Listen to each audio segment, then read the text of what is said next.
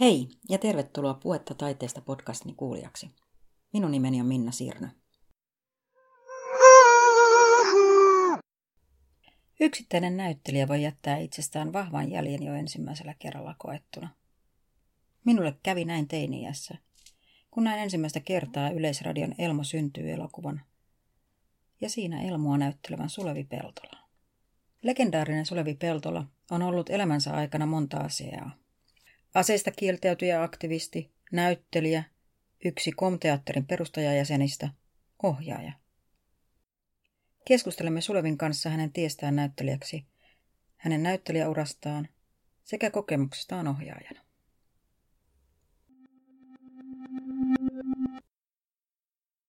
Tällä kertaa mä on Sulevi Peltolan Mallusjoen kodissa. Tämä on tosi hieno. Tämä on vanha talo ilmeisesti, tuo päätalo. Satakunta vuotta. Joo, ja sä oot pitkän aikaa sitä nyt jo hallussa pitänyt 40 vuotta.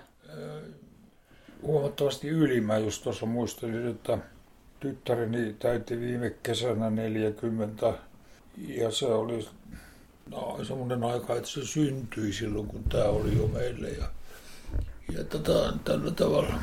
Joo. Että yli 40 sanotaanko 43. Ja sä oot itse aika paljon täällä sekä tietysti pitänyt paikkoja kunnossa, mutta myös rakentanut täällä aika paljon. Tämä oli tosi surkeas kunnossa silloin, silloin kun mä tämän sain haltuun. Ja, että mä oon tota tehnyt, tehnyt, tehnyt tällä todella paljon. Isäni oli timpuri. Mm. Ja sitä, sitä kautta mä oon oppinut käsittelemään nimenomaan puuta tai tiiltä.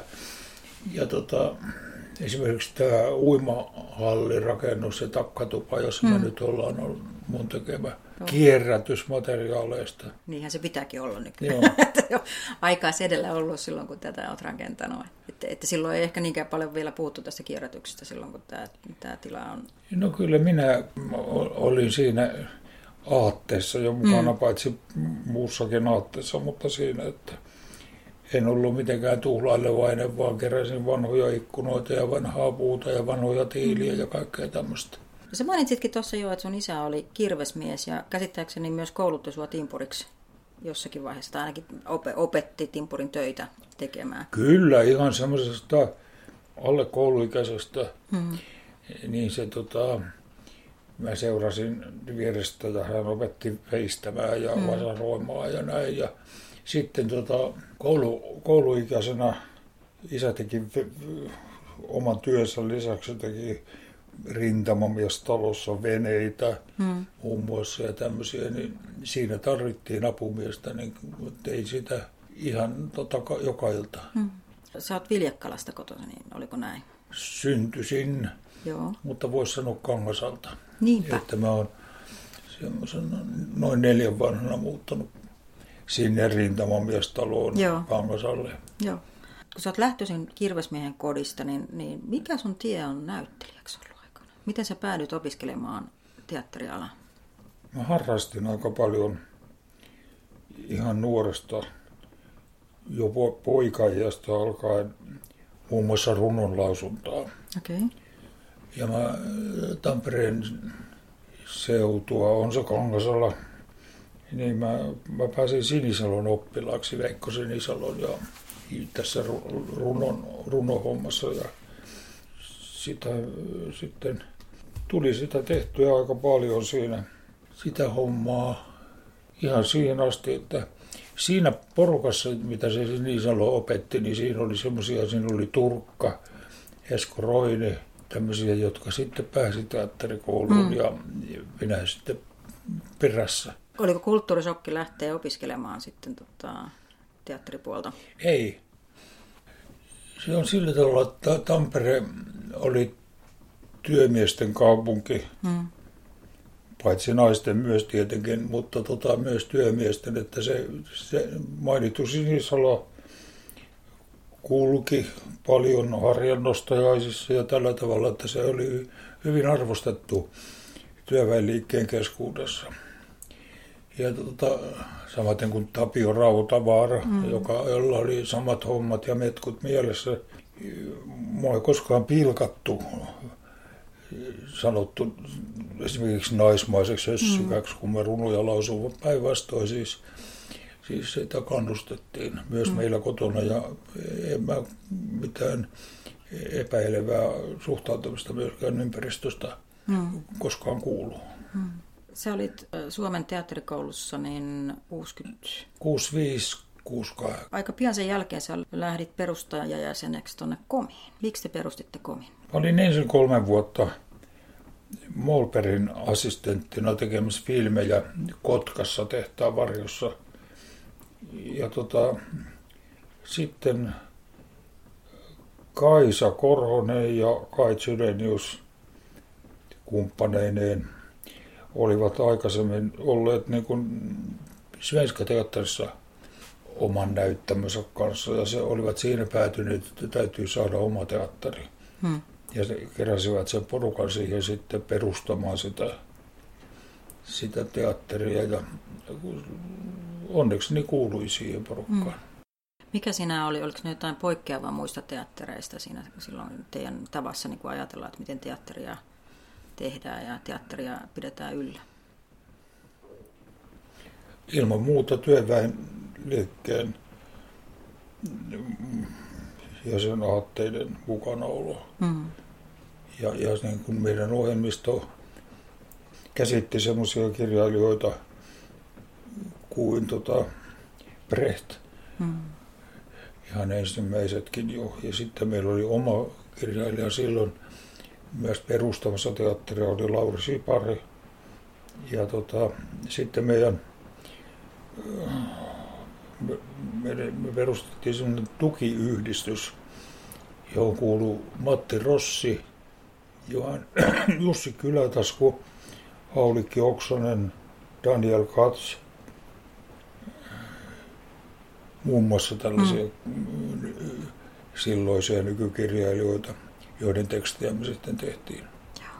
Sä olit kymmenkunta vuotta näyttelijänä komissa, mutta tietojeni mukaan teit myös vähän muita hommia siellä, eli olit muun muassa valoja Kyllä, ajamassa. Mä, tota, mä, olin, mä vastasin esimerkiksi autoista Joo. busseista ja ajoin paljon. Ja sitten kyllä se timpurin taito hmm. oli siellä käytössä, että kyllä mä lavasteita rakensin ja, ja tota, lavastinkin sitten, mutta siis nimenomaan se oli aika, aika köyhä teatteri, että mm. itse tehtiin kaikki ja te, tilat sisustettiin ja, ja mistä milloin, mikä tila milloinkin oli, niin tota, niistä rakennettiin sitten käyttökelpoinen tila. Hmm. Mutta oliko niin, että sä olit myös valoja ajamassa? Missä? Valoja, valoja myös teit. Kyllä. Aika niukat valot oli aluksi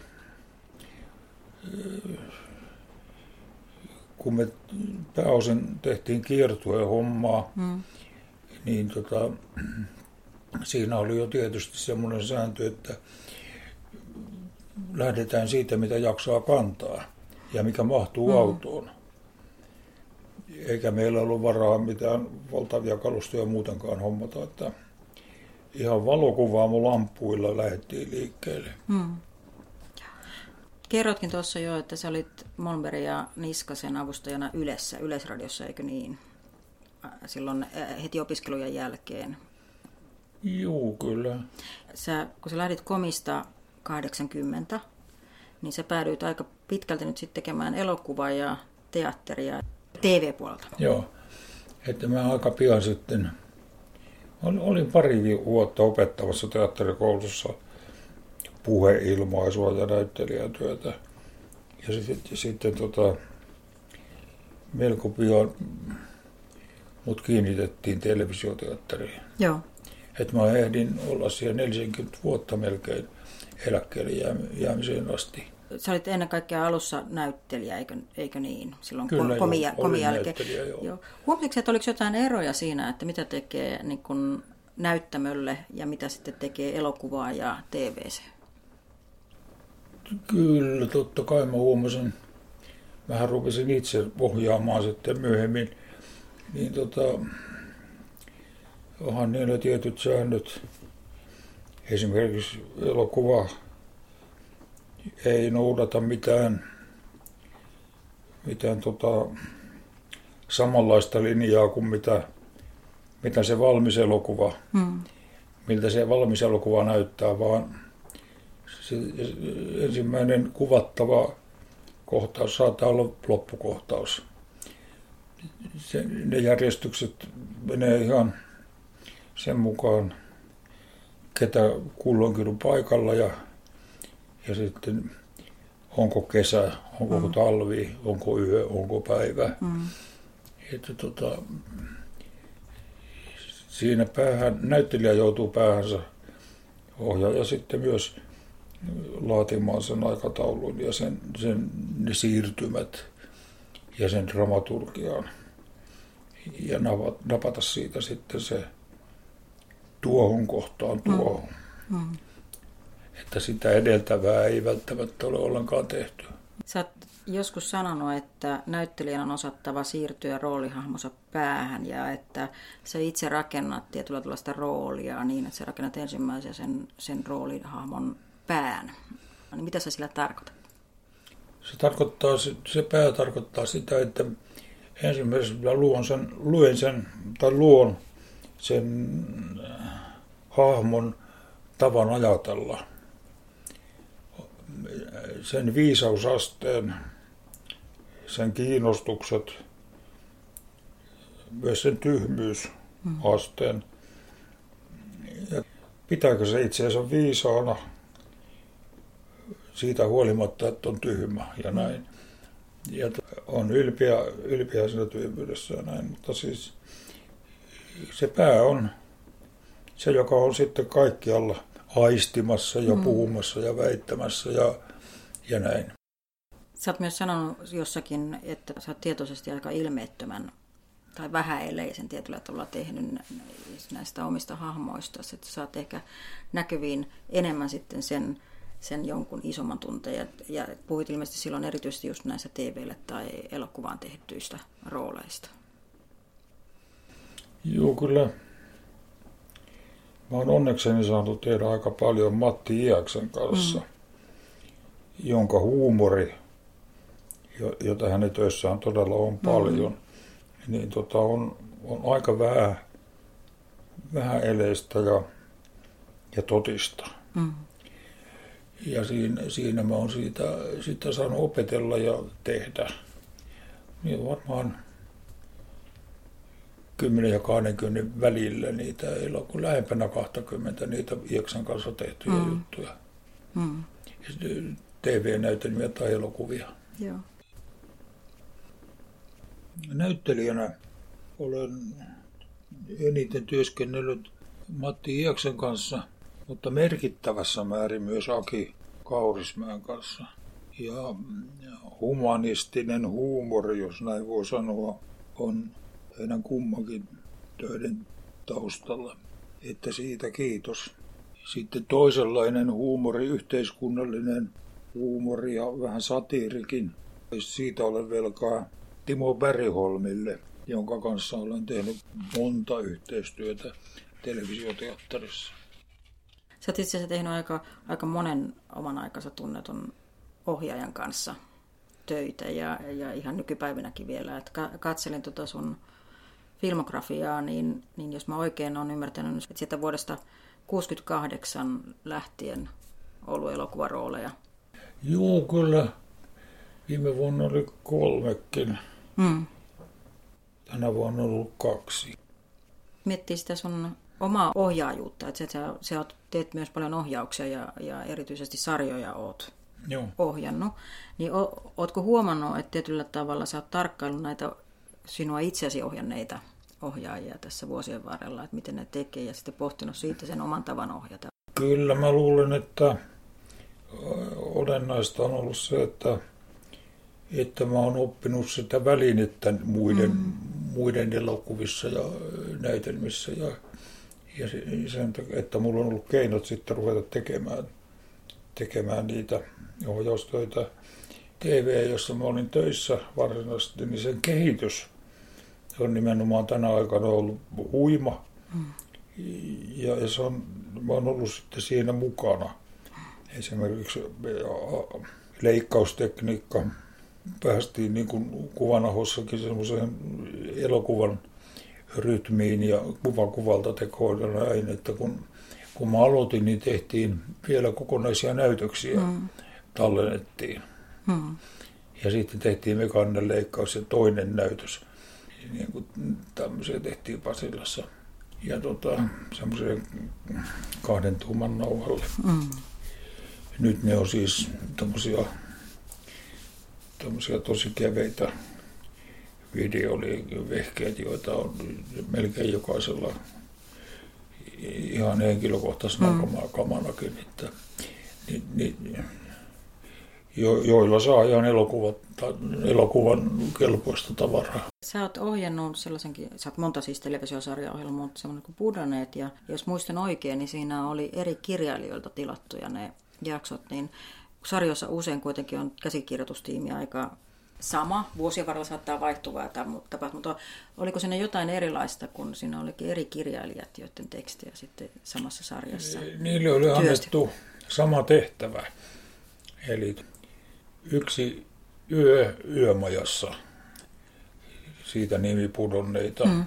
Ja, tota, ja tota, ei, ei kovasti tarkkaan määritelty, mitä, mitä sinne tuodaan, vaan sai tuoda mitä tykkää se, se oli pysyvää, että yö, yömajan vahtimestarit oli Vesa Mäkelä ja Esko Huukkanen. Ja sitten johonkin asteeseen asti oli lavaste pysyvä. Sitten siinä oli, siinä oli vielä Mallusjoen, Mallusjoen torvisoittokunta täältä niin. kesäkylältä mukana. Joo. joo. Mutta tietyllä tavalla se, se ohjaajana ei tuottanut jotakin uutta tai jotain tiettyä vaikeutta se, että siinä oli ne tarinat, oli kuitenkin kirjoittanut eri, eri kirjailijat. Tämä hommahan on joukkuepeliä tässä pudonneissa. Mulle se oli ohjaajana helppoa, mutta ei se kaikille ollut helppoa. Siinä tärkein yhteistyökumppani oli dramaturgi joka nivoi nämä, nämä eri kirjailijoiden tarinat samaan kaavaan, yhteiseen kaavaan. Ja tässä minulla oli dramaturgina Helena Ihala, ei suinkaan ensimmäistä kertaa yhteistyökumppanina. Ja hän oli lisäksi tehnyt aikaisemmin juuri semmoisen haastattelusarjan radioon kirjailijoiden kanssa heidän elämästään ja tavastaan työskennellä – jolloin hänellä oli valmiit kontaktit näihin kirjoittajiin, useimpiin kirjoittajiin, joita tähän pyydettiin mukaan. Sitten huomattava osa näistä kirjoittajista oli sellaisia, jotka oli tuttuja jo ihan sieltä komteatterin ajoilta olleet yhteistyökumppaneita ja komin kannatusyhdistyksessä istujia ja tällaisia. Ja sitten sellaisia, jotka olivat kirjoittaneet semmoisia juttuja mulle ja meille kuten Ilkka Kylävaara. Että se ihan, ihan umpimetsästä siihen ei pyydetty kirjoittajia mukaan. Helenan kanssa on siis tehty tätä ennen jo projekteja, muun muassa Tytöt-sarja, yhdeksän osaa, jonka tota, dramaturgi hän oli. Ja sitten ennen muuta Pankkiherroja, jonka käsikirjoituksen Helena kirjoitti kokonaan – ja teki aika valtavan työn sen kuvamateriaalin kanssa. Sehän näyteltiin 1900-luvun alun maisemissa.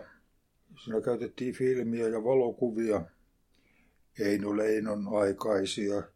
Ja tuota, se pankki draama, kasinodraama, joka siihen romaaniin sisältyy, niin siitä tehtiin sitten ensin moniosainen sarja ja sitten yhtenäinen elokuva.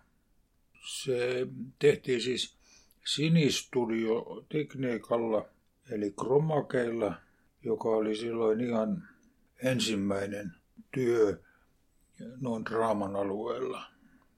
Että se oli monelle tekniikankin puolella ihan uutta kokeilua. Sitä tekniikkaa sitten vielä hiottiin ja monipuolistettiin parissa muussa työssä. Kallion kuningas ja Paavo Panteri, sinänsä hassuja nimiä, mutta niissä oli kyllä ihan draaman aineksia ja kirjoitteina oli Rossi ja Saisio. Susta on Helsingin Sanomassa Hannu Harju, Harju jonka olet varmaan kuullut miljoona kertaa, on sanonut sinusta, että olet suomalaisen surumielisyyden ruumiillistuma, pois potkittujen, sorrettujen ja pudonneiden tulkki, niin, niin tota, koeksä, että sä oot sitä roolia kautta ollut?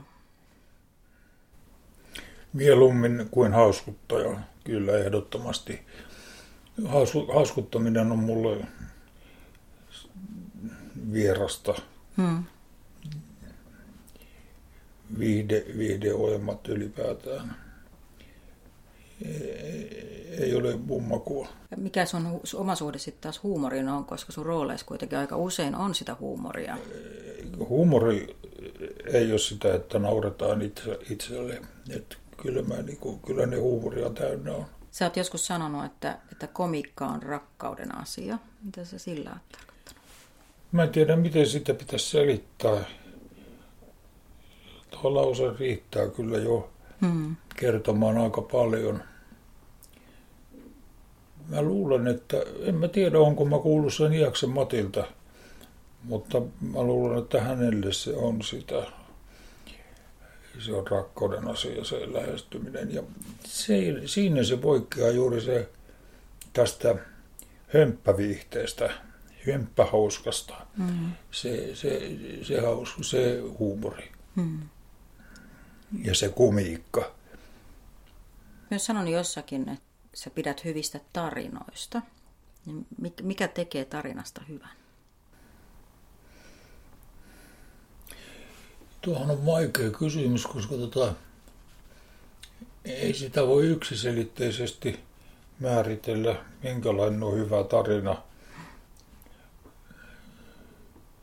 Joku vaan yhtäkkiä tuntuu hyvältä tarinalta ja toinen, toisena hetkenä toinen tarina.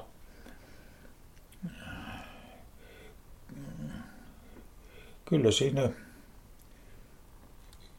joku kysymys ja probleema, jota, jota siinä haetaan ja jota siinä ratkaistaan ja miten sitten ratkaistaankin, niin se joku semmoinen niissä aina on. Mm. Sut on palkittu monenkin kertaan, mutta sä oot saanut pääosa Jussin haaveiden kehästä, eikö niin? Joo. Ja sitten sivuosa äh, Jussin sait tuosta pahasta maasta. Joo, ja sitten tuosta kahle. Niin oli, joo, aivan oikein. Joo. Miten sä oot kokenut nämä Jussi-palkinnot? Kyllä, mä tota, arvostan niitä. Niitä, tota, nehän on jossain määrin kollegojen antamia ja, ja, ja kyllä, kyllä ne Jussi raadit aika perusteellisesti aina kunakin vuonna – käy läpi niitä elokuvia, mitä silloin on nähty. Ja, ja tota, ei siellä ihan hmm. huuhaata koskaan palkita. Hmm. Sä oot tehnyt pitkän uran, uran siellä televisiossa ja aika monessa roolissa, niin, niin mikä saa sut inspiroitumaan siitä, että sä teet muutakin kuin näyttelijätyötä, että sä teet ohjaustyötä, sä oot käsikirjoittanut. Mikä se on se semmoinen moottori, mikä saa sut tekemään taidetta televisiossa? Tai elokuvassa? No yksinhän niitä ei koskaan voi tehdä, että, että tota, se on aina elokuvassa joukkue. Että kyllä se, se joukkueen, joukkueen kokoonpano ja henki ja No sitä ei ennakkoon, ennakkoon tiedä, mikä, miksi se henki muodostuu, mutta, mutta jo, joukkueesta voi päätellä jo, että mitä tästä tulee. Ja silloin ajattelin, että tuossahan olisi kiva olla mukana. Tästä joukkuepelistä vielä.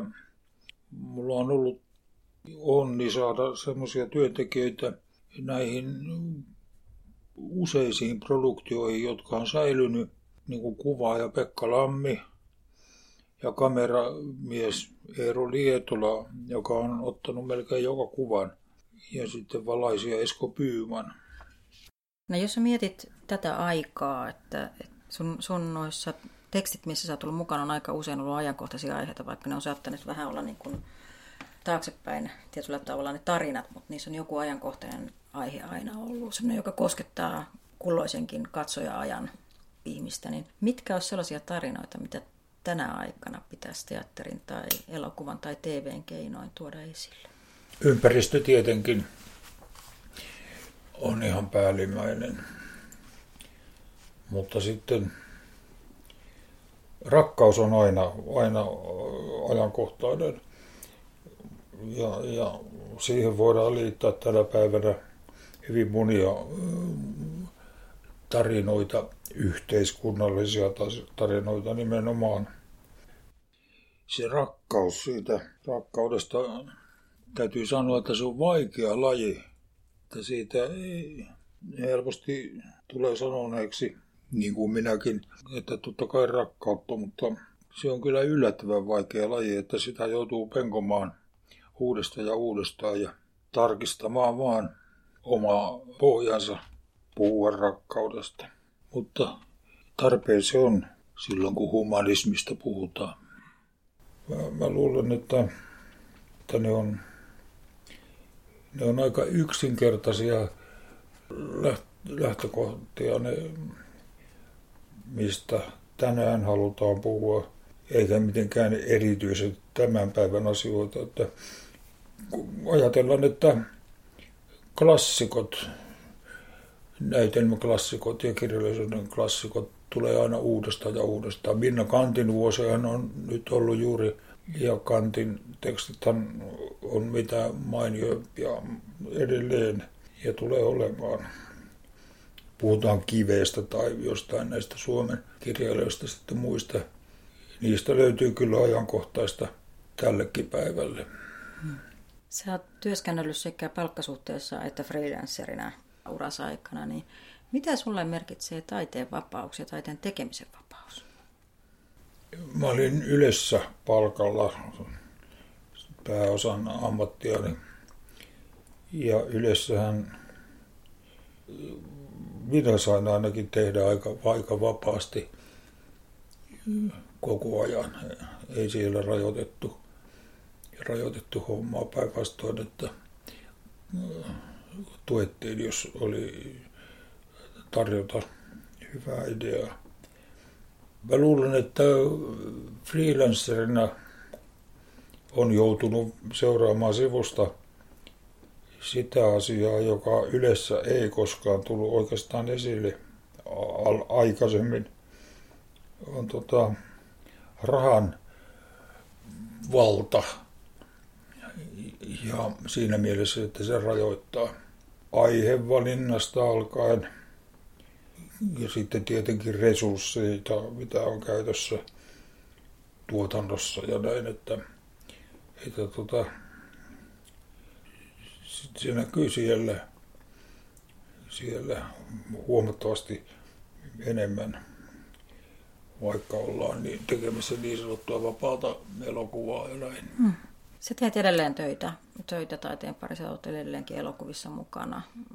Miltä sun tulevaisuus tällä hetkellä taiteen kanssa näyttää?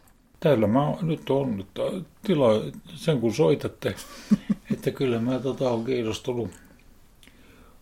Kiitoksia. Kiitoksia.